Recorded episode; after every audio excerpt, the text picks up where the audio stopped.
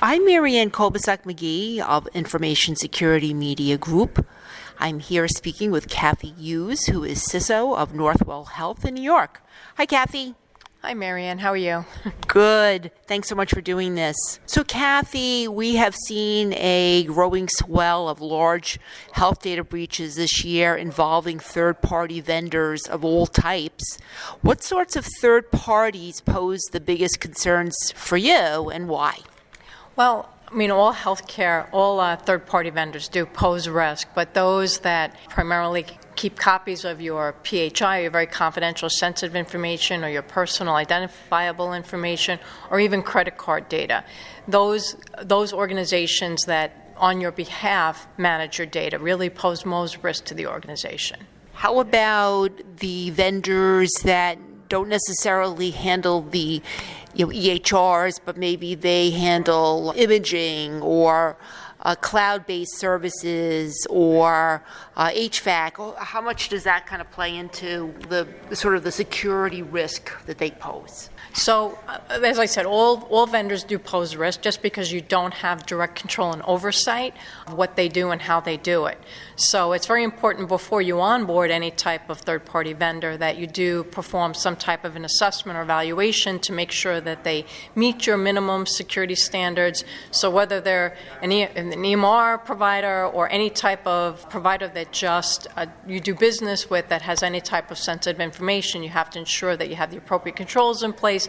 And then not only initially to do an initial assessment, but to have those ongoing assessments to make sure that they still comply with those standards and controls, because the threat landscape does continually change, which means that the vendors have to change, and also we have to change in how we monitor them. And are there any top cybersecurity challenges that you're facing in particular for third parties? Are any types of vendors in particular, any types of concerns that you have about the sort of risks that they pose that are most disconcerting? Mm-hmm. Well, I think there's been a lot of There's been a lot of publicity over the past year or so about third parties who have been breached. And when there's any type of third-party breach or incident that occurs that, that you're relying on to perform certain services, that causes disruption. It causes operational disruption. So to compensate for that, you have to make sure that you have appropriate business continuity plans in place and that you can continue to provide clinical care services or whatever other types of services that that vendor would provide in case they do have a disruption. So, of course, that's top of mind always, is making sure that no matter what happens, that you can continue to operate, and and also and that, that just becomes a very important focus area um, into the foreseeable future. And when it comes to cybersecurity vulnerabilities that third-party software, medical devices, and other such products that do get identified and or exploited, what worries you the most?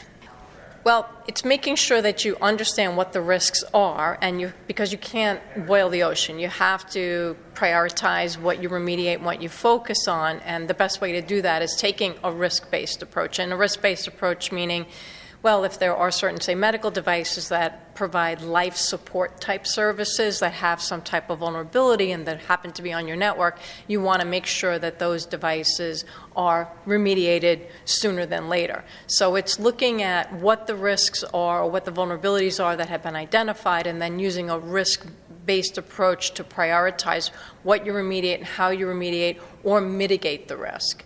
And um, it's just a continual process because there's new threats and vulnerabilities that come out every day. So it's it's not, not something that you can set it and forget it. It's something that has to be consistently evalu- evaluated. And is it hard to keep track of all the various vulnerabilities that get disclosed and then prioritize what to tackle first? There's only so, much, so many hours in the day, so many people to do this. How do you go through that? How do you assess like what to approach first? Mm-hmm. Actually, it's a three-prong approach. So the first is that when you're bringing something new into the organization, whether it's a new service, software, medical device, you want to do an upfront evaluation. You want to understand how this particular vendor meets those standards and baselines that you have set, and if there are gaps, to work with them on to remediate them. The second is, as you mentioned, is to look, are there any, is there any published information about threats that are out there that you should take into consideration? Any kind of notices, recalls, or any type of vulnerability that has a remediation for an existing device. And then the third way is to just do vulnerability assessments, is to constantly scan these devices to see, based on what's going on in the world and what new vulnerabilities have been identified, which are applicable in your environment. So using those three approaches, you try to mitigate the risk using the information that you have available so that you can make sure you, you're focusing on the right things at the right time. And are there any best practices that maybe other organizations aren't using that you have found effective that could help other organizations if they were to apply those same best practices in terms of managing vendor risk?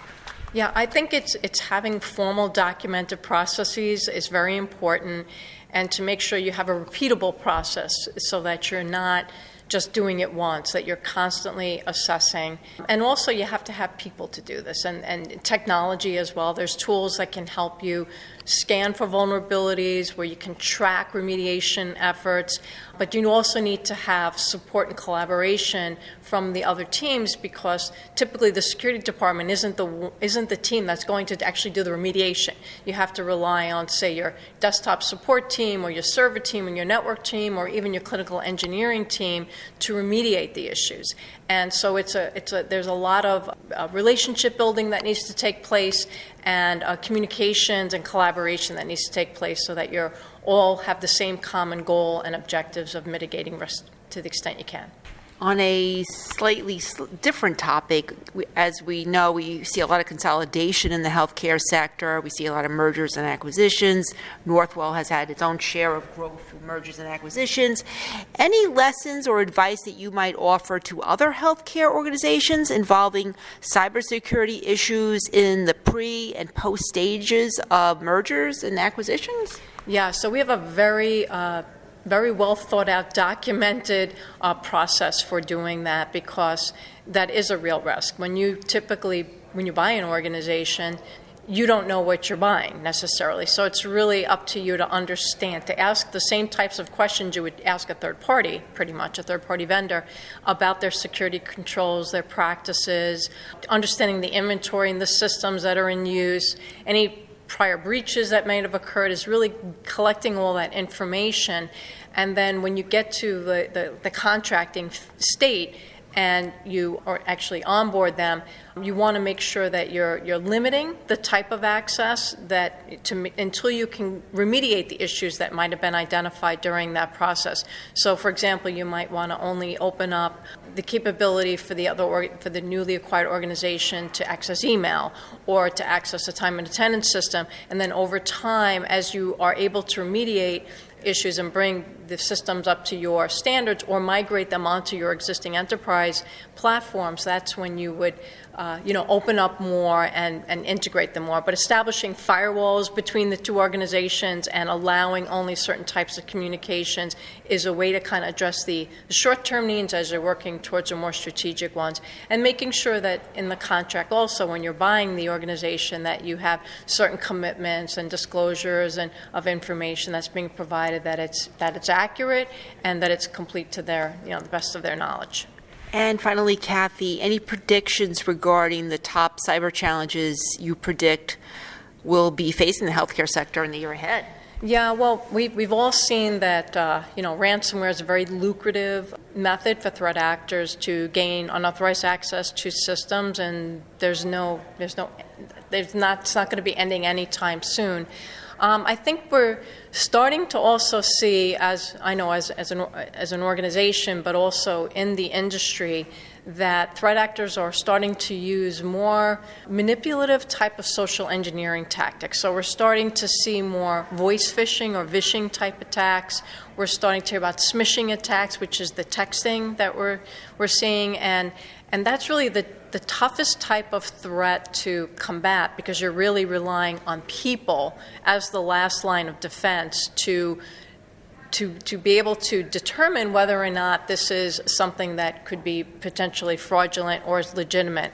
Well, you know, we're also seeing uh, how, especially since COVID, kind of the remote workforce and the shift to the cloud also introduces all kinds of new risk that wasn't really around two, three years ago, pre, uh, pre-COVID. So that's going to continue, and then getting healthcare out to the home and out to the patient through telehealth. These just all different method uh, changes in the way we operate as a healthcare organization that are going to drive change and innovation, as well as in, introduce new types of risk into the organization that we have to be mindful of and make sure that we address appropriately. Well, thank you very much, Kathy. I've been speaking to Kathy Hughes. I'm Marianne Kolbasuk McGee of Information Security Media Group. Thanks for joining us.